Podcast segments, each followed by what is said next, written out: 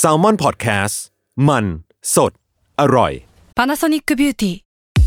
มากกว่าเครื่องเป่าผมด้วยนาโนอีเทคโนโลยีล่าสุดที่จะเปลี่ยนทุกประสบการณ์ที่คุณเคยมีนาโนอีมอยส์เจอร์พลัสเพิ่มความชุ่มชื้นให้เส้นผมหลังใช้งานมากขึ้นถึง 18 เท่า พร้อมชะลอการเฟดของสีผมสำหรับคนชอบทำสีผม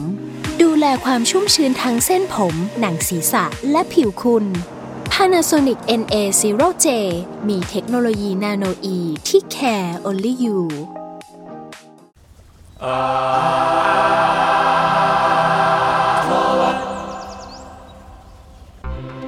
ครับ สวัสดีครับ ขอต้อนรับเข้าสู่รายการ Art t o w a r d ค Artoward รับเยี่ยมมากเรื่องศิลปะน่าสนใจแต่เราไม่อยากเก็บไว้คนเดียว วันนี้ก็มากันที่ห้องอัดครับ แต่ว่าพิเศษสุดๆก็คือ ไม่มีใครเลย เราอัดกันเองครับ อีกยังอยู่สามคนแล้วก็วิ่งไปสุดยอดวิ่งมา คือพอมาถึงเกมนี่บอกกูไปตัดผมก่อนนะอืมแล้วใครอัดวะพวกมึงไงเยี่ยมส่วนพี่โจก็ติดธุระข้างนอกครับก็เลย คอนคอดูจากระยะไกล แล้วเราต้องวิ่งเข้าวิ่งออกสองห้อง ใช่นี่เรามันยุคสี่ศูนย์แล้ว รายการเรามันไม่ดังอย่างเงี้ยแหละเฮ้ยใจร้ายอะใจร้ายแต่ว่าตัวเองสิเพื่อนเอ้ยโอเคครับ โอเคครับ ก็วันนี้ครับถึงตาพี่เมงครับผม เหมือนช่วงสองสามสัปดาห์เนี้ยเราอัดกัน โดยมีได้นัดหมายว่าเราพูดถึงแบบญี่ปุ่นเกาหลีเยอะมากเลยนะเออจริง เออผมรู้แบสึบกไม่ไม่ได้บอกกันเลยนะ ไม่ได้บอกเราซึ่งผมเองอะอืมก็มีมีสนใจคนนี้ในช่วงตอนที่พวกคุณอ่านอะผมก็รีเสิร์ชเรื่องเขาอยู่ประมาณหนึงเหมือนกันแล้ว ก็เลยแบบเทียบเป็นคนญี่ปุ่นเหมือนกัน อันนี้แบบสปอยไว้ก่อนเลย ก็เลย เออเออแต่ว่ามันก็น่าจะมีสักตอนน่าสนใจเนอะถ้าเราพูดกันถึงแบบอะไรบางอย่างใน อาจจะไม่จำเป็นต้องเป็นญี่ปุ่นเกาหลีเนอะแต่ว่าความเป็นศิลปะกับเชื้อชาติอะไรบางอย่างอะมันดูมีความ relate บางอย่างกันอยู่ แบบน่าสนใจเป็นเนอะ subject ที่น่าสนใจ อืมอืมอืมโอเค ผมเข้าเรื่องเลยแล้วกันครับ ศิลปินที่ผมอยากคุยถึงวันนี้เป็นศิลปินญี่ปุ่นครับ ชื่อคาซุกิอุเมซาวะหรือว่าบางทีเขาใช้ชื่อในการทำงานว่าอุเมระบบผมรู้สึกว่า aesthetic เขาหรือว่าวิธีการทำงานหลาย ๆ อย่างของเขาเนี่ยมันเกี่ยวกับอินเทอร์เน็ตเยอะ ผมเลยอยากจะพูดถึงพอยเรื่องนี้นิดนึง เพราะว่าช่วงล็อกดาวน์ช่วงอะไรเงี้ย ผมว่าบทบาทของอินเทอร์เน็ตมันยิ่งเยอะขึ้นอะอืมอืมเออกับหลาย ๆ อย่างในชีวิตประจำวันของเรา อืมแล้วเดี๋ยวเราจะคุยกันต่อไป โอเคอ่าคุณอุเมซาวะเนี่ยเกิดในปี 1985 จังหวัดไซตามะประเทศญี่ปุ่น ตอนนี้ก็อายุประมาณ 36 ปี อันนี้ผมประวัติคร่าวๆเนาะเขาจบจากมหาลัยศิลปะมูซาชิโนะในโตเกียวปี 2007 และเริ่มทำงานเป็นศิลปินเต็มตัวช่วง 2009ถึง2010 ซึ่งที่ผมต้องบอกบริบทสิ่งเนี้ยเพราะว่าช่วง 2009-2010 เนี่ยญี่ปุ่นเนี่ยเพิ่งเริ่มมีทวิตเตอร์เป็นของตัวเอง อืมอืมอย่างเป็นทางการ คือหมายถึงทวิตเตอร์เวอร์ชันญี่ปุ่นอะก่อนหน้านั้นอ่ามัมันน่าจะมีทวิตเตอร์อยู่แล้วอะไรเงี้ยญี่ปุ่นเขาจะชอบ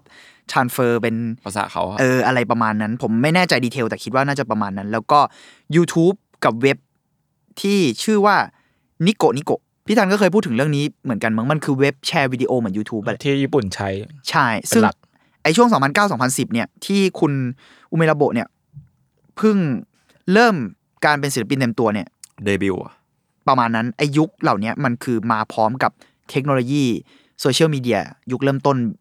ด้วยเลยอะไรเงี้ยอืมเออซึ่งผมว่าเออแล้วงานเขาอะมันก็ relate กับสิ่งเหล่านี้เออที่ต้องบอกอายุการทำงานของเขาหรือกระทั่งอายุเขาอะผมว่ามันน่าสนใจในแง่บริบททาง generation นิดนึงอะอืมแต่ว่าช่วงนั้นนะมันจะเป็นช่วงแรกอยู่ คือ internet culture อะมันเพิ่งเริ่มก่อตัว แล้วมันก็จะมีความเป็น subculture อะคือมันเหมือนมีความเป็น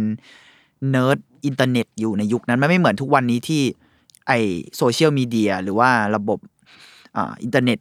หลาย ๆ รูปแบบเนี่ยมันมันคือชีวิตประจำวันเราไปแล้วด้วยซ้ำอะอืมอืมอืมแต่คุณอูเมซาวะเนี่ยเขาก็เป็นคนที่สนใจในเรื่องเหล่านี้ตั้งแต่ตอนนั้นเลย คือพูดง่ายๆว่าเขาก็เป็น geek อินเทอร์เน็ต geek แบบไอทีอะไรประมาณเนี้ยเออโอเค ซึ่งงานของคุณอุเมซาวะเนี่ยส่วนใหญ่เป็นการ collage ภาพที่มาจากอินเทอร์เน็ต ซึ่งมักจะเอาภาพพวก character หรือฉากในอนิเมะกับเกม แล้วก็ element ต่าง ๆ ในโลกอินเทอร์เน็ตอะ มารวมกัน ซึ่งผมส่งภาพให้กูดูแล้วเฮ้ยพวกคุณดูแล้ว โดยเอามันมาประกอบอืมเขาใช้คำว่า reconstruct คือสร้างใหม่ คือเอามันมาแบบ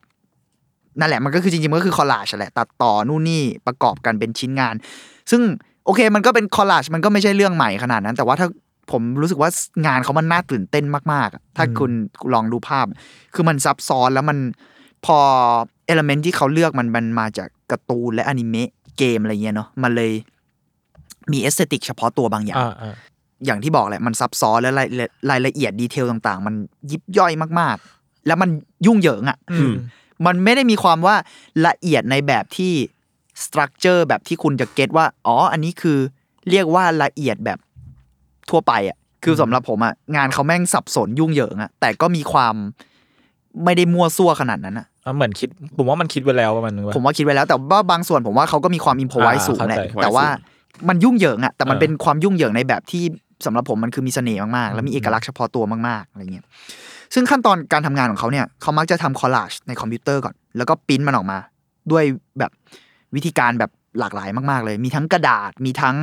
art board ไวนิลเอ่อหรือว่ากระทั่งล่าสุดก็มีการพิมพ์ เอ้ย การปริ้นที่กึ่งกึ่ง3D นิดนึงอะไม่เชิง 3D แต่มันเหมือนมันเขาเรียกอะไรวะ สองจุดห้ามิติเหรอผมไม่แน่ใจนูนขึ้นมาเหรอคือภาพนูนต่ำอะฟิลนั้นอ่าประมาณนั้นแบบเอาหลายอย่างมาผสมกันมาก แล้วหลังจากที่เขาปริ้นมันออกมาเนี่ยเขาจะเพ้นท์มันอีกรอบหนึ่งอืมไอ้ภาพที่เราเห็นกันเนี่ย นอกจากคอลลาจเสร็จแล้วอะพอเขาปริ้นออกมาเขายังเอาสีอะหรือว่ากระทั่งวัสดุหลากหลายต่าง ๆ ทับเข้าไปอีกรอบหนึ่งอืมเอออ่าผมผมเห็นความแบบ ที่มันเป็นแบบชิ้นชิ้นที่เป็น physical อะ มันมีความแบบปาดด้วย สีอะคริลิกอะไรสักอย่างจริง ๆ เข้าไปอะใช่ใช่มันจะเป็นสีอะคริลิกหรือบางทีก็เป็นสีแบบกากเพชรก็มี หรือบางครั้งที่เรานึกว่ามันเป็นสีอะมันเกิดจากการเอา collage มาทำอะคือเขาทำในนั้น ผมเคยเห็นมันมี t e x t อร์บางอันที่เราเรารู้สึกว่ามันเหมือนเกรียงปาดอ่าเนี่ยนะอ่าแต่ว่าพอเป็นแบบ collage เล็กๆเล็กๆป่ะใช่พอเราไปดูข้างในดีๆอะมันเป็นแบบนิ้วการ์ตูนอนิเมะที่แบบอ่าๆอะไรเงี้ยหรือว่าเป็นหน้าตัวการ์ตูนหรือลูกตาที่มันทำให้เป็นที่มัน texture คล้ายสิ่งนั้นใช่ texture อะไรแบบนั้น เพราะฉะนั้นอะงานของเขามันเลยมีความข้ามไปข้ามมาระหว่างดิจิตอลกับอนาล็อกสูงอืมซึ่งเขาใช้คำว่าอนาล็อก เราก็พูดกันยากว่าอนาล็อกคืออะไร แต่สำหรับผมมันก็คือดิจิตอลกับ physical แล้วกัน ถ้าเราจะพูดกันง่าย ๆ แล้วก็ไอสิ่งเหล่านี้เองที่มันเป็นเรื่องของโลกของข้อมูลที่เราจับต้องไม่ได้ คือโลกอินเทอร์เน็ต แล้วทุกอย่างมันหลั่งไหลมาเป็นข้อมูล กับโลกของ physical โลกของวัตถุ เขาเอาสิ่งนั้น transfer มา แล้ว เล่นกับมันสลับไปสลับมา คือด้วยซอสที่เขาเลือกเนี่ยทำให้งานของเขาอะเชื่อมโยงกับวัฒนธรรมโอตาคุด้วยมก็อย่างที่เราเห็นอะมันมันชัดเจนมาก ซึ่งตัวเขาบอกว่าเขาเป็นโอตาคุนะแล้วเขาก็บอกด้วยว่าไอ้วัฒนธรรมโอตาคุเนี่ย แต่อันนี้เป็นคำจากการให้สัมภาษณ์ของเขานะ ผมไม่แน่ใจความจริงขนาดนั้นในสังคมญี่ปุ่น แต่เขาบอกว่าไอ้วัฒนธรรมโอตาคุกับศิลปะเนี่ยศิลปะร่วมสมัยอะนะไม่ได้รับการตอบรับที่ดีนักในญี่ปุ่นอืมอืม ในมุมมองของเขานะ แล้วก็วิดีโอเนี้ยสัมภาษณ์ตอนประมาณปี 2017 ผมว่าเอ่อสิ่งเนี้ยน่าสนใจ เพราะว่าตัวเขาเป็นโอตาคุด้วยเนอะแล้วเป็นศิลปิน แล้วก็ใช้วัฒนธรรมเหล่านี้ที่ที่เขาอินอะแต่ญี่ปุ่นเนี่ยคือต้นกำเนิดของสิ่งเหล่านี้แต่ทำไม เอ๊ะ เราเราไม่รู้ว่ามันเป็นแค่ความเห็นของเขาหรือเปล่านะว่าแต่ทำไมสิ่งเหล่านี้ถึงไม่ได้รับการยอมรับเท่าไหร่ในโลกศิลปะอืมญี่ปุ่น จริง ๆ ค่อนข้างจะเข้าใจ พอสมควรนะ มันคือความไฮอาร์โลอาร์นิดนึงแบบถ้าพูดกันแบบชุ่ยที่สุด ก็ถ้าชุ่ยก็ใช่ แล้วก็จริง ๆ ญี่ปุ่นน่ะมีความสร้างภาพลักษณ์ให้โอตาคุไม่ค่อยดีด้วย ใช่ เหมือนถ้าใช่เกิดเราไปอะเอาง่ายๆอ่านอ่านเรามังงะออเล่มหอ่านึ่งการ์ตูนดูแล้วมันจะมีหงช็อตอะไรพูดเงี้ยถึงการ์ตูน เอ้ยพูดถึงอืมโอตาคุใช่ไหมชอบ represent ในภาพของแบบคนอ้วนมีสิวที่เหงื่อออกเยอะๆ ใส่แว่นมีผ้าคาดผมอืมใส่เสื้อลายสกอต อะไรเงี้ยมันแบบเป็นการ represent ภาพเนี้ย ซ้ำซ้ำซ้ำซ้ำและเกิดขึ้นในหลายเรื่องหรือแม้แม้แม้กระทั่งหนังก็ตามอืมมันเลยทำให้เราแบบต่อให้เราไม่ได้ตั้งใจอยู่แต่เราก็จะติดภาพมาอยู่ดีเว้ยแล้วโดยเฉพาะที่เป็นเป็นประเทศต้นกำเนิดเองอะอืมอืมมันมันมันก็ยิ่งจะเกิดสิ่งนั้นขึ้นได้ง่ายเว้ยหมายถึงคนจะเริ่มอินกับสิ่งนี้ เชื่อในสิ่งนี้ หรือทำในสิ่งนี้ ซึ่งผมรู้สึกว่าอันเนี้ยน่าสนใจที่ว่าเขาเป็นประเทศต้นกำเนิดเองด้วยซ้ำอะแล้วอะแต่ตอนนี้เราก็ต้องเคลมไว้ก่อนนะว่า มันไม่ได้มีภาพนั้นเยอะ เท่าเท่าก่อนเมื่อก่อนแล้วทำมาก่อนแล้วถือว่าดีขึ้นถือว่ามันดีมันขึ้นก็มากมีการแก้มันไม่ใช่คำว่าแก้ไขด้วยมันคือ มีความหลากหลายมากขึ้นอะอืมนำเสนอภาพด้านอื่น ซึ่งด้านนั้นอะ มันก็มันก็ปฏิเสธไม่ได้ว่ามันก็มีบางส่วนที่แบบมันมันก็มีจริงๆแหละมีมีแต่มันไม่ใช่คำว่าโอตาคุที่ทำให้เขาอ่า ไอเรื่องลักษณะภายนอกมันเรื่องหนึ่งนะแต่หมายถึงว่าผมว่ามัน relate กับอาชญากรรมบางอย่าง หรือ relate ก็กัจบริงอ่าความแบบความเก็บกดทางสังคมอะไรเงี้ยใช่ใช่เลย หรือแม้กระทั่งในสังคมไทยเองที่ผมรู้สึกว่าเมื่อก่อนมันก็มีความหยีโอตาคุมากกว่านี้ ใช่ตอนตอนที่แบบอืมกระแสไอดอลเริ่มเข้ามาแล้วเขาแบบเอ๊ะคุอะไรเงี้ยแล้วมันแบบเออเอ้ย เพื่อนแต่มันก็ไม่ได้มีแต่แง่มุมนั้นหรือเปล่าอะไรอืมเงี้ยหลังๆมาแต่ก็รู้สึกว่ามันก็มีคนที่ไม่ได้มองคำนั้นในในมุมลบเทอด ขนาดเมื่อก่อนแล้วเลยเหมือนกระทั่งคำว่าเนิร์ดที่พวกเราอ่าใช้กันเป็นใช่ทั่วไปอะเมื่อก่อนเนิร์ดก็เป็นการเหยียดหยามอย่างหนึ่งนะใช่ที่แบบเอากูตั้งใจเรียนกูผิดตรงไหนอะเนิร์ดอะหไรรือเงี้ยกีกอะอ่ามัมันแบบอืมแต่ตอนนี้คำเหล่านี้มันก็เป็นอะมันก็มันก็มีความมันก็แค่ยอมรับมากคำเรียกขึ้นเรียกคนกลุ่มหนึ่งที่เป็นสไตล์นั้นเฉยใช่อืมหรือกระทั่งว่ามันอาจจะใช้เรารู้สึกว่าเดี๋ยวนี้มันมีความเทิดทูนบางอย่างด้วยว่าคนเหล่านี้รู้จริงในเออเออเขาหมายดีถึงโวว่าตอะเขาเขาจริงจังในบางเรื่องอะไรเงี้ยอืมอืมอืมก็น่าสนใจ ซึ่งไออย่างที่บอกแหละ มันมีการข้ามไปข้ามมาระหว่างดิจิตอลกับโลกของวัตถุอะไรเงี้ยเนาะไอเดียของเขาเนี่ยก็ไม่น่าแปลกใจเลยว่ามันไอเดียช่วงต้นๆในการทำงานเขาเลยเนี่ยมันเกี่ยวกับการตั้งคำถามเรื่องเหล่านี้แหละเขาตั้งคำถามว่าเขาจะแปลงความจริงอะจากโลกแห่งข้อมูลก็คือโลกที่จับต้องไม่ได้ ที่ไหลบ่ามาในอินเทอร์เน็ตเนี่ยที่มันแบบท่วมท้นมากๆอะให้มันออกมาเป็น painting ได้ไหมวะ ซึ่งผมว่าคำนี้น่าสนใจ คือเขาไม่ได้มองว่ามันเป็น collage ซะอย่างเดียวด้วยเขาใช้คำว่า painting อืมหรือกระทั่งว่าการ visualize ภาพภูมิทัศน์อะคือ landscape เขาใช้คำว่า landscape ในบทสัมภาษณ์นะว่า เราสามารถสร้าง landscape จากข้อมูลได้ไหมอืมเออ คือผมว่าคำนี้น่าสนใจมากคำว่า landscape ในในเทอมของเขาเนี่ย ถึงแม้ว่างานแต่ละอันเนี่ยจะมีคอนเซปต์ต่างกันไป แต่ว่าผมว่าไอเดียเนี้ยยังอยู่กับงานเขา ในทุกชิ้นอะอืมเออ มันคือการพยายามเอ่อ visualize กับแสดงความท่วมท้นของข้อมูลอืมอืมเพราะถ้าเห็นดูจากงานนะครับ มันก็มีความรู้สึกว่ามันไม่ได้เหมือน collage ทั่วไปที่เราเห็น มันมีอืมความแบบอืมผสม landscape อย่างที่พี่เม้งบอก มันมีความแบบมี depth บางอย่าง ใช่ มีความแตกต่างของสเกลสิ่งของอะเช่นแบบเออไอเนี้ยเออออยู่ไกลไอนี่อยู่ใกล้ไอนี่ชิ้นใหญ่ไอนี่ชิ้นเล็ก ซึ่งซึ่งมันเยอะมากหมายถึงว่าสเกลสิ่งของ ในรูปเนี่ยในรูปรูปหนึ่งของเขาอะไรมันมีอืมมันมีทั้งแบบโหยเล็กแบบเล็กเท่าต้องซูมแล้เล็วกซูเท่ามมอีดกอะไรเงี้ยอืมถึงแบบใหญ่เป็นลูกตาใหญ่ๆอะไรเงี้ยมันก็มี ซึ่งผมว่าเรื่องเนี้ยอย่างที่ผมบอกแหละคำว่า landscape ของเขาน่าสนใจมากเนอะเพราะว่าอืมเขาใช้คำนี้หลายครั้งมากๆเหมือนกันแล้ว ผมคิดว่า อันนี้ส่วนตัวนะ แกนหลักของเขาอะส่วนมากมันจะมาจากพวกตัวคาแรคเตอร์ที่เขาชอบเนอะอนิเมะหรืออะไรต่างๆ แต่ว่าวิธีการจัดวางเขาอะ เขาเอาคาแรคเตอร์เหล่านั้นมาทำเป็นอย่างที่คุณบอกอะมันมีทั้งเรื่องสเกล มีทั้งเรื่อง detail หลาย ๆ อย่างอะทำให้โอเคบางอันเราก็มองออกแล้วว่ามันมีความเป็นคาแรคเตอร์ แต่มันก็แยกไม่ได้ชัดขนาดนั้นว่า เฮ้ยเดี๋ยวนะ นี่มันตัวอะไรวะดูไม่ออกใช่ป่ะ แล้วแล้วกระทั่งคาแรคเตอร์เนี้ยมันกำลัง represent ตัวเองเป็นคาแรคเตอร์หรือกำลัง represent ตัวเองเป็น landscape วะอืมแล้ว landscape ในความหมายของเขาอะมันอาจจะไม่ได้หมายถึงภูเขาหรืออะไรเงี้ยมันคือ landscape ของข้อมูลอะอะเป็นก้อนก้อนหนึ่งอะที่แบบ เราจะมองเป็นภูภูเขาก็ได้นะไม่ผิด แต่จะมองว่าใช่เป็นแบบเป็นก้อน mass ขนาดใหญ่อะไรก็ได้เออก็หได้รือเหมือนกันหรือกระทั่งว่านิยามของ landscape มันกลายเป็นยังไงวะ ซึ่งผมรู้สึกว่าคำนี้น่าสนใจมากที่ landscape ของเขาอะมันกลายเป็นภูมิทัศน์อีกแบบอะอืมอืมซึ่งไอสิ่งเหล่านั้นอะมันอาจจะเป็นการที่เขาบอกนั่นแหละว่า เขาต้องการ visualize ข้อมูลออกมา แล้วสำหรับผมอะอันเนี้ยมันคือเรื่องของโลกความจริงในอีกมิติหนึ่งแล้วอะ อินเทอร์เน็ตมันคือความจริงในอีกมิติแล้วอะตอนเนี้ยสำหรับสำหรับผมเองนะ ในปัจจุบันด้วย ยิ่งทุกอย่างตอนนี้มันกลืนกันหมดแล้วด้วยไงเออ นั่นแหละ แล้วผมเลยรู้สึกว่า งานของเขาเนี่ยมัน represent ความเป็นความจริง ความจริงที่สับสนยุ่งเหยิงอะที่ปะปนกันอะมาก ๆเลยอะผมมองไว้ว่าในในยุคนั้นนะแบบยุคแบบสองพันต้นๆน่ะ เรายังรู้สึกว่าอินเทอร์เน็ตกับความเป็นจริงอะมันยังแยกกันอยู่มันยังเป็นสิ่งใหม่อืม แล้วเหมือนเขาอาจจะรีเ e ร e นอย่างนี้สิ่งนี้ออกมาเนาะแต่ว่าพอแบบยุคเนี้ยมัน blend in ไปแล้วอะ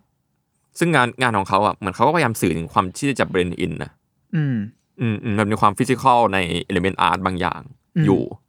เช่นแบบรอยขาดของกระดาษ รอยแตกของกระจกอะไรอย่างเงี้ยครับอืมหรือว่าแบบความยู่ยี่ของแบบอะไรนะ สีที่แห้งจนแตกอะอะไรอย่างเงี้ย มันดูเป็นสิ่งที่เกิดขึ้นกับ physical art อะ traditional art อืม แล้วเขาเอามาใส่กับงานที่ดู digital art มากมากๆอืมใช่ใช่อันนี้ก็อาจจะเป็นสิ่งที่เขาซ่อนอยู่ก็ได้ที่ผมสังเกตจากเห็นงานเขานะ อืมอืมนั่นแหละผมผมว่ามันน่าสนใจในการที่มัน blend กันอะเออมันน่าจะเป็นคำคุณ แต่ว่าอย่างที่ผมบอกแหละ จริง ๆ แล้วงานเขาช่วงเริ่มต้นอะ มันก็คือสำหรับผมอะอันนี้อาจจะ correct นิดนึงนะ ผมรู้สึกว่ามันเป็นยุคที่มันเริ่ม blend แล้วอะอืมสองพันสิบอะนะกำลังละกำลังใช่กำลังแล้วก่อนหน้านั้นมันอาจจะยังไม่เท่าไหร่แต่ว่าผมรู้สึกว่า ผมเลยรู้สึกว่า generation เองก็น่าสนใจสำหรับตัวเขาเองในวัยนั้น แล้วก็อ่าบางชิ้นที่ผมส่งให้ดูคือมันต่อเนื่องมาถึงยุคเนี้ยมคือ ทุกอย่างมันค่อยๆเบลนเข้าไปอะเรื่อยๆอะโลกแห่งความจริงของของที่เราอยู่กับอินเทอร์เน็ตอะไรเงี้ยมันยิ่ง blend อย่างแล้วอย่างที่ผมเกริ่นไว้ตั้งแต่ตอนแรกว่าอ่าณตอนเนี้ยโควิด มันยิ่งบีบให้โลก physical หลาย ๆ ส่วนของเรามีข้อจำกัดเยอะขึ้นอะอืมการออกใช่ไปเจอชุมชนการไปอะไรเดี๋ยวนี้เราคุยกันเราคุยกันทางแบบ ซูมเนี่ยอืมหรือว่าคุยกันทางแอปอะไรก็ตามแต่ Discord นั่นเองนคบอะไรอย่างนั้น แล้วนั่นคือเพื่อนเราจริงๆไงแต่เพื่อนเรากลายเป็นข้อมูลบางอย่างอืมไปอะแต่มันก็ยังมีความเป็น physical อยู่เพราะเพื่อนเราก็ยังนั่งอยู่ในบ้านหลังนั้นอะไรเงี้ยแต่ว่า เอ๊ะอันไหนมันคือ layer ของเรียลิตี้กันแน่ ยิ่งยิ่งพอต่างๆ มันถูกเนี่ยอย่างที่บอกแล้วมันถูก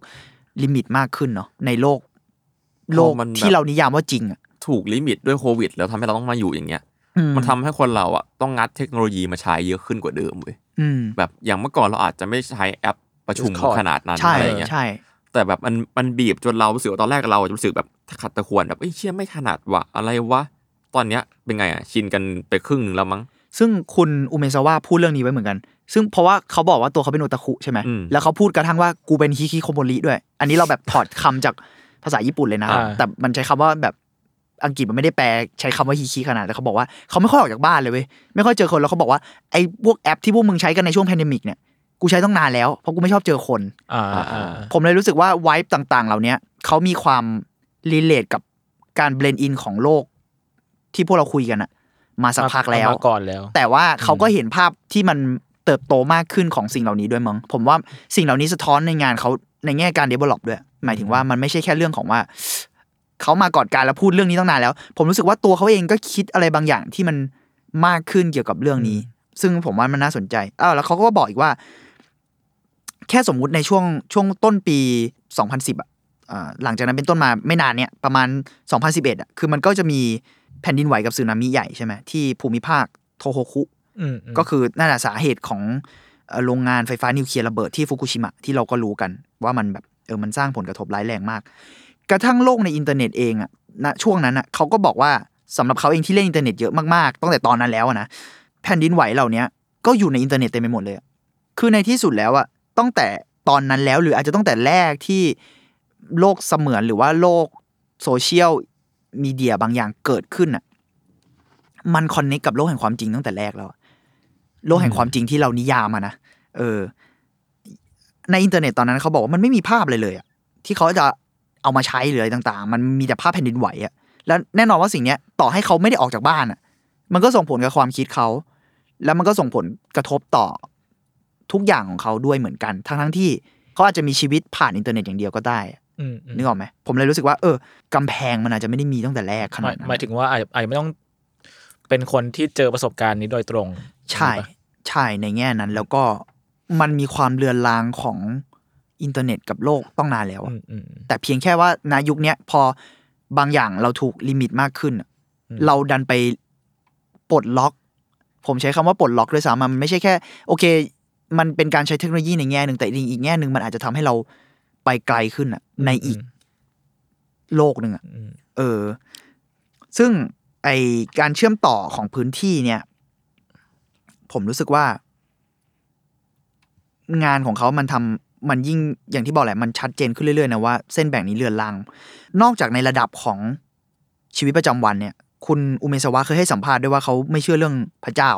เพราะมันเป็นแบบเหมือนเป็นสังคมญี่ปุ่นสมัยใหม่ด้วยนะผมว่าเกี่ยวข้องกัน แต่เขาบอกว่าการมีตัวตนของเราคาแรคเตอร์อะซึ่งในที่เนี้ยเขาน่าจะหมายถึงว่าพวกคาแรคเตอร์จากตัวละครอนิเมะเออเกมหรืออะไรต่างๆ เขารู้สึกว่าเฮ้ยคาแรคเตอร์อะมันมีรูปแบบที่คล้ายคลึงพระเจ้ามากๆเลยนะ เพราะว่าพวกเขาไม่มีร่างกายอ่า และเป็นอมตะในความหมายหนึ่งเออเออเขาบอกว่าเขาอิจฉาในเรื่องนี้ แล้วก็คิดว่านี่อาจจะเป็นสาเหตุที่ทำให้เขาหลงไหลในคาแรคเตอร์มากๆอะไรเงี้ย ผมเลยรู้สึกว่าอันเนี้ยก็เป็นอีกชั้นหนึ่งของเรียลลิตี้ในงานเขาอะมอย่างที่บอกอะนอกจากชีวิตประจำวัน หรือการเสพสื่อทางอินเทอร์เน็ต หรือการ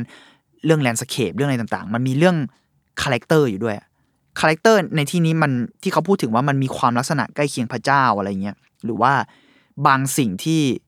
นับถือหรือบางสิ่งที่เราอยากเป็นอะคือนอกจากความเป็นพื้นที่แล้วมันมีเรื่องของความเป็นตัวตนด้วย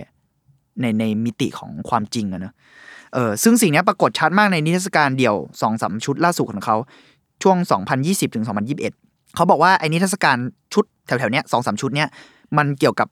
ชีวิตแล้วก็ความตายเป็นส่วนใหญ่ ซึ่งเขาบอกมันก็คลีเช่แหละ แต่ว่าสำหรับเขาว่ามันเขาอยากทำให้โทนของงานเขามันเริ่มซีเรียสขึ้น ด้วยอนิเมะหรือเกมเหล่านี้แหละ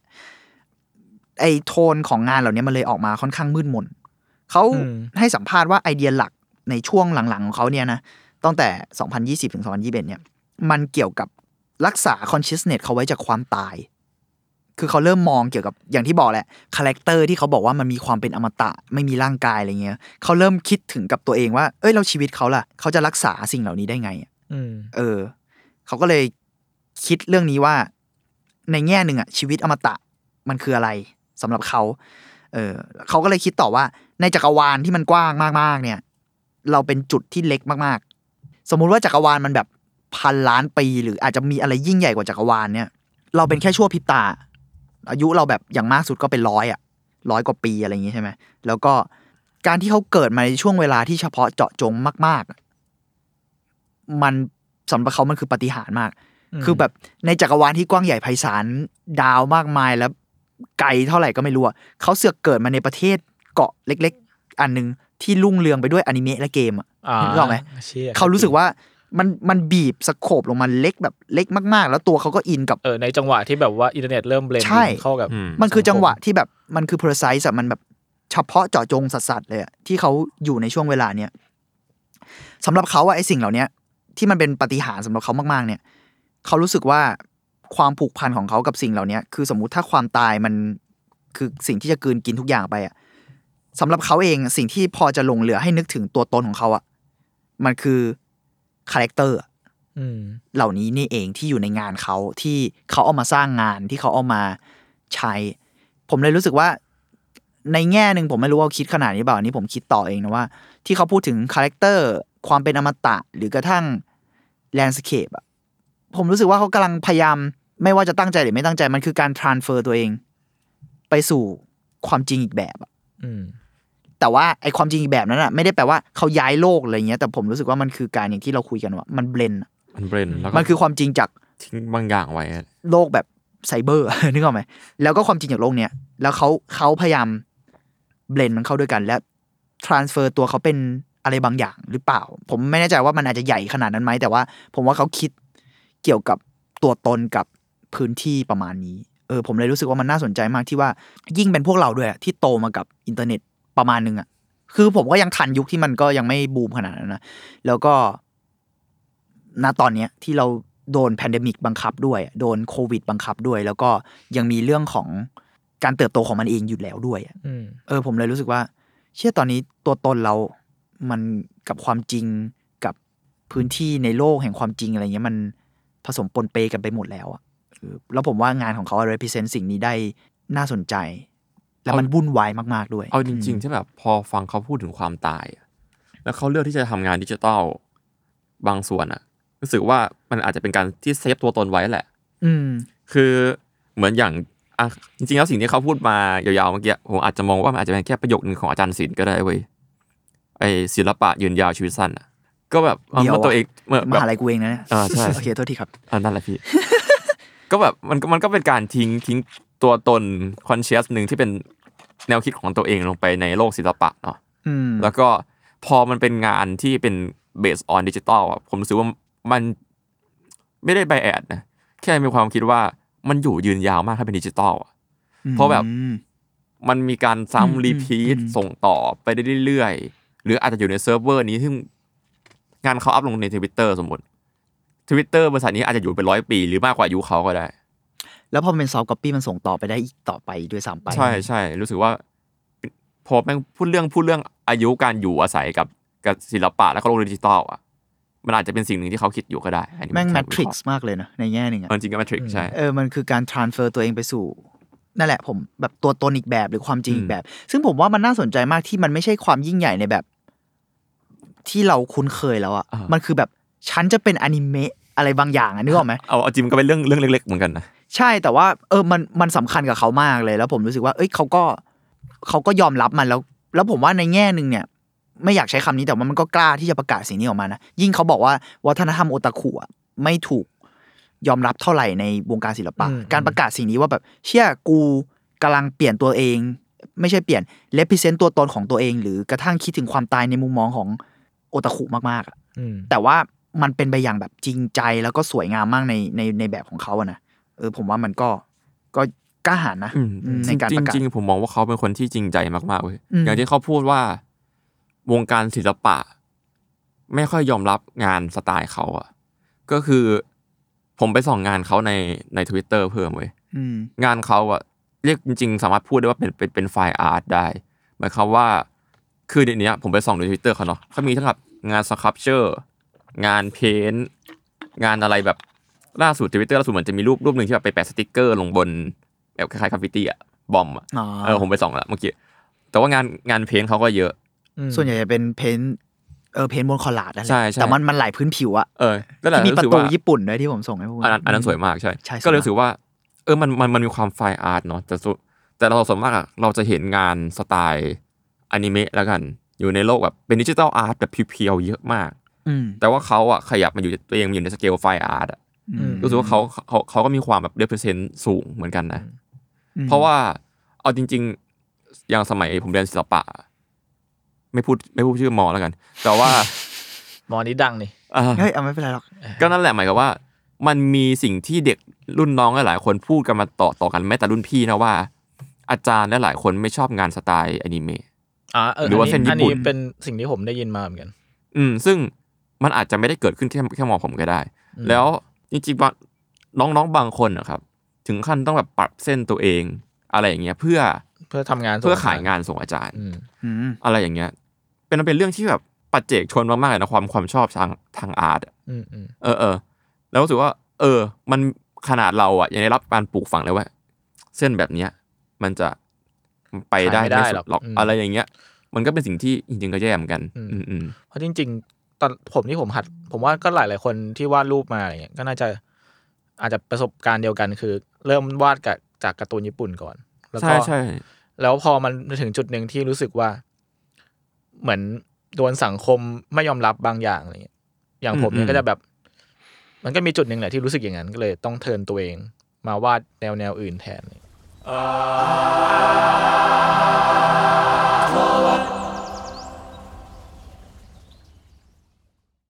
ซ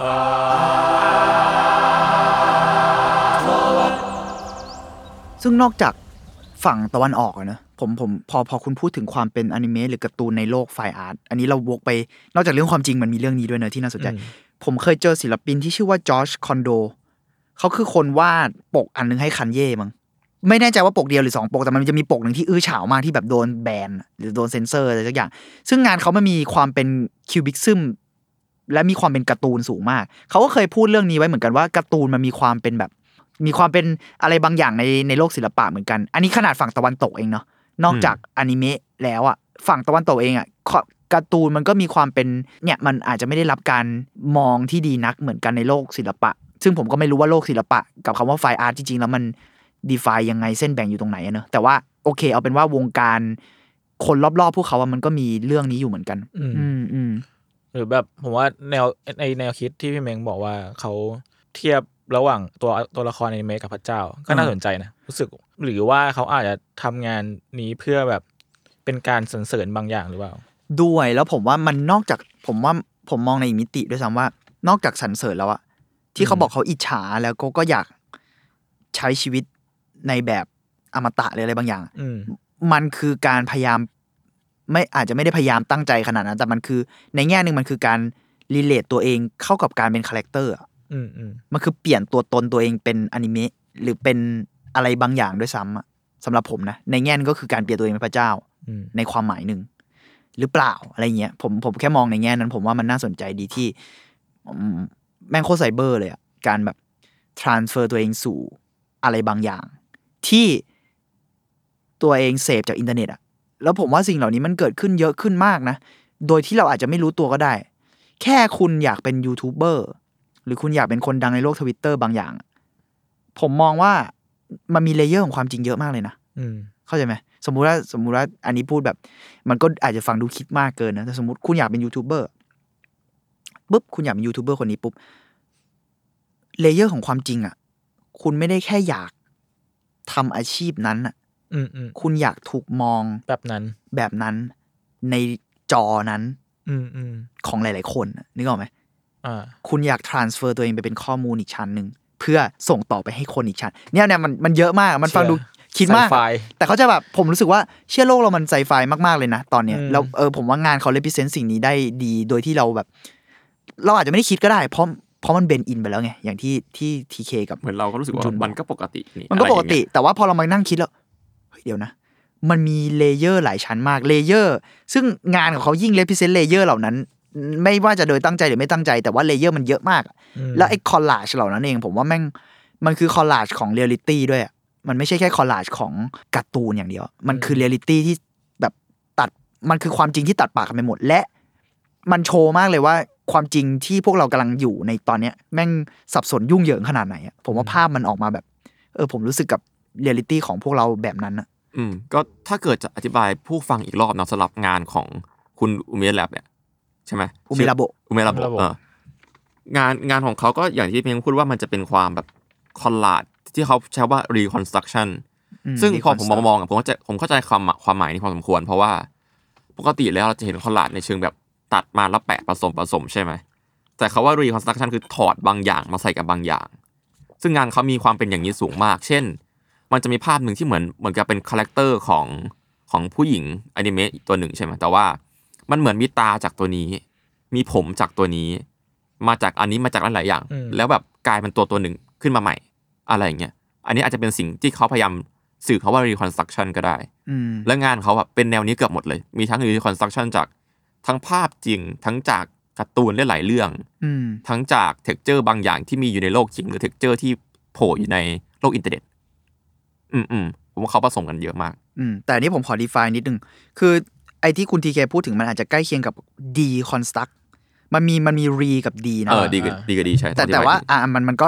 ไอ้ที่คุณพูดมันก็มีมีความเกี่ยวข้องประมาณหนึงแหละ คือ D เนี่ยเหมือนว่ามันคืออันนี้ผมหาพยายามหาความหมายมาด้วยเนาะ deconstruct มันคือ เขาใช้คำว่า break something down ก่อน คือแบบ แยกชิ้นส่วนแยกส่วนส่วน แยกชิ้นส่วน แล้ว reconstruct อะมันคือประกอบใหม่อะแหละอ่าพูดกันแบบตรงตัว re แล้วก็ construct อะมันประกอบใหม่ แต่ว่าในแง่หนึ่งอะที่ทีเคบอกอะก็คือเขาเอาชิ้นส่วนจากตัวนั้นตัวนี้มาผสมอะเออในในชั้นหนึ่งเขาอาจจะต้องแตกมันออกมาก่อนอืมเขาต้อง re ก่อนเออและในอีกแง่หนึ่งบางอันเขาไม่จำเป็นต้องแตก เพราะว่าอินเทอร์เน็ตอะ deconstruct ให้เขาแล้วไงอืมผมเลยรู้สึกว่าชิ้นส่วนหลายอย่างที่เขาหามา มันถูก deconstruct ไปเรียบร้อยไปแล้วด้วยอินเทอร์เน็ตแล้ว เขาแค่ re มัน เออ แต่ว่าเออเข้าใจ point ของทีเคแล้วมันน่าสนใจที่ว่า เออมันมันคือการประกอบสร้างใหม่ของของหลายอย่างมากเลย ทั้งความจริงทั้ง character ของตัวศิลปินเองกับตัวงาน หรือกระทั่งตัวคนในโลกอินเทอร์เน็ตเองกับตัวคนจริง ๆ อะไรเงี้ยอืมแล้วกระทั่งพองานเขามันมีความเป็น physical ของ เอาออกมา paint ทับอีกรอบหรือเอาไปติดตั้งมันมีอันหนึ่งที่ผมชอบมากคือเอาไปติดในประเหมือนประตูญี่ปุ่นอะอ่าประตูบ้านญี่ปุ่นบ้านประตูบ้านญี่ญี่ปุ่นปุ่นอะญี่ปุ่นแบบที่ปกติเาๆมันจะเป็นแบบกระดาษกระดาษเป็นกระดาษเออกระดาษเป็นกระดาษแบบไม่ใช่กระดาษสาดิกระดาษอะไรวะไม่รู้ว่ากระดาษของญี่ปุ่นกระดาษอะของเขาที่มันกันลมได้อะเออเออเอออันนั้นอะแล้วที่เอาที่เอานิ้วนิ้วจิ้มก็ทะลุเออใช่ขาดไอ้เหี้ยเวลาไปโรงแรมอะแล้วพี่ไปแต่จิ้มมาเหรอเจอป่ะเปล่า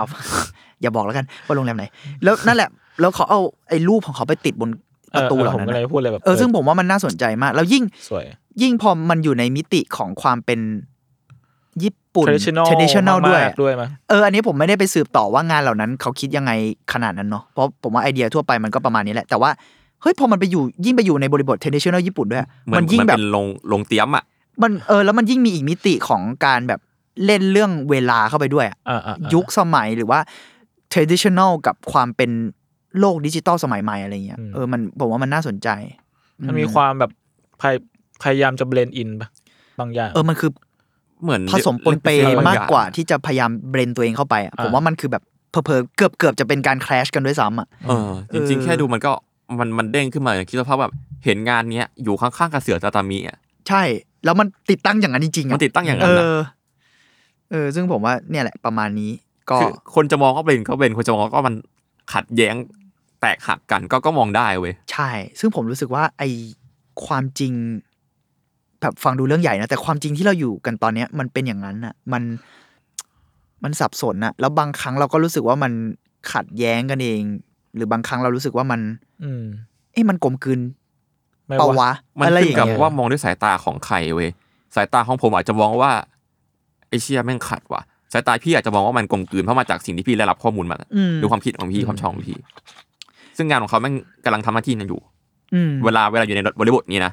บริบทวางวางกับโรงเตรียมญี่ปุ่นเนี่ยอืมอืมรู้สึกอย่างนั้นมากอืมก็จริง แล้วในอีกแง่ผมรู้สึกว่า ถ้าคิดไปต่อกว่านั้น มันอาจจะไม่ได้สามารถตอบได้จริง ๆ ด้วยซ้ำว่า มันคือเข้ากันหรือไม่เข้ากันอะอืมมันแค่นี่คือนี่คือสิ่งที่เราอยู่อะมันคือการแบบอยู่กับความสับสนของ มันคือการอยู่กับคอลลาจเราเนี่ย ในยุคเนี้ยเนาะอืมความสับสนของข้อมูลบางอย่าง ใช่อืม ความสับสนของข้อมูลความสับสนของความจริงด้วยซ้ำไปอืมซึ่งผมว่าเออมันน่าสนใจที่เขาเลพิเซนต์สิ่งนี้ออกมาแล้วมันสวยมากเอาจริงกูกูชอบกูว่ามันสวยมากเลย มันสวยแบบอืมพิสดารอะพูดไม่ถูก คือผมชอบความที่เขาแบบมันดูเป็น install installation art อะก็คือแบบมันมีรูปหนึ่งที่วางเหมือนกับเป็นเป็นบ้านเก่าๆของญี่ปุ่นแล้วเออนั่นมีสวยมากมีเออมีถ้วยโถโอชามแบบโบราณอะอืมมีแบบอืมอืมที่นั่งสุมไฟในบ้านแบบแบบโบราณโบราณอะมีเครื่องเครื่องโถโอชามเก่าๆแล้วมีไอ้งานเนี้ยแม่งแบบเหมือน แปะอยู่เหมือนแปะแปะอยู่เหมันหกตามพื้นอะแบบเปื้อนเปื้อนกำแพงอะอืมอืมอะไรอย่างเงี้ย ผมว่า เอ้ยมันก็ดูขัดหูขัดตาแล้วเบนเบนๆแปลกๆดีเหมือนกันในเวลาเดียวกันนะเออแล้วผมรู้สึกว่าเอสเตติกแบบเนี้ยแต่สวยแม่งแม่งญี่ปุ่นมากเลยด้วยในอีกแง่หนึ่งนะญี่ปุ่นแบบสมัยใหม่เหรอพูดไม่ถูกเหมือนกัน เออ เป็นญี่ปุ่นที่ไม่ค่อยเห็นปะผมไม่ค่อยเห็น ผมมาแค่รู้สึกว่ามันงานเขาเอกลักษณ์แหละแต่ผมที่ผมใช้คำว่าญี่ปุ่นเพราะมันมีความแบบ ก็พูดกันแบบ stereotype นิดนึงมันอนิมีเมะมันแหละ weird อะอ่ามัมันอนิเมะด้วยแล้วมันมีความ weird บางอย่างอะไรอืเงี้มยอืมเออแต่แต่แค่รู้สึกว่าดีมีอีกส่วนที่ผมว่าน่าสนใจคือจริง ๆ แล้วอะเขาต่อให้เขาคิดเป็นอะไรแบบนี้เยอะมากอะเขามักจะ concern ในการจบงานที่แกลเลอรี่เสมอนะอืมเขาบอกว่างานเขาอะเขาชอบจบมันใน physical ชอบจบมันในในฐานะ painting แบบหนึ่งอะมเออ ผมเลยรู้ เอ้ย เรื่องนี้น่าสนใจ งานเขาทุกครั้งมีการแสดงหมด ต่อให้เขาเขาน่าจะออกจากบ้านแบบปีละครั้งก็คือเป็นงานแสดง ไม่รู้เหมือนกันแต่อาจจะแบบอย่างนั้น แต่ว่าเออมันมันมีการแบบเฮ้ยเขาเขาก็คอนเซิร์นกับเรื่องนี้ ซึ่งผมว่าเออมันมันก็เป็นความขัดแย้งในอีกมิติที่น่าสนใจเหมือนกันว่าแบบเชื่อมันเนี่ยมันผสมปนเปกันไปหมดเลย อืมก็ประมาณนี้ครับอืมโอเคครับ เออก็ก็ดูสนุกดีนะหมายถึงว่า ไม่ได้มองอินเทอร์เน็ต หรืออะไรในในแง่นี้เท่าไหร่อะไรเงี้ยอืมมันก็พี่พี่เมงพูดมา ก็ เออ แปลกดี แล้วก็น่าน่าคิดน่าคิดต่อนะอืมอืม ผมว่ามันมีมิติหลายอย่างที่แบบสะท้อนผ่านงานเขาเยอะ อืมอืมที่น่าคิดต่อนะอืมใช่ครับ ก็ประมาณนี้ครับ มีอะไรเพิ่มเติมไหมทั้งคู่อืมพีเคทำท่าเหมือนจะมีทำหน้าเหมือนจะมีแต่ก็ลืมไปแล้วอ๋อกรรมอะประงั้นมาณก็นี้โอเคประมาณนี้ปแล้วระมาณนะคนี้รับแล้วกันครับครับผมครับก็ใครที่สนใจก็ติดก็ไปติดตามเพิ่มเติมกันได้ หรือว่ามี อะไรก็มีข้อมูลอะไรเสริมก็ฝากเออเราได้นะใช่บางทีเราอาจจะตกหล่นครับอะไรไปครับเดี๋ยวตกลงจะส่งจะส่งบอททีเคไปตอบนะครับได้ครับครับก็อาร์ทเวิร์ด EP นี้ก็ประมาณนี้ครับ ติดตามอาร์ทเวิร์ดได้นะ ทุกช่องทางของ s ม m อนพอดแคสต์ครับ ทุกวันพฤหัสวันนี้ก็เราสามคนขอลาไปก่อนครับผม สวัสดีครับ สวัสดีครับ สวัสดีครับ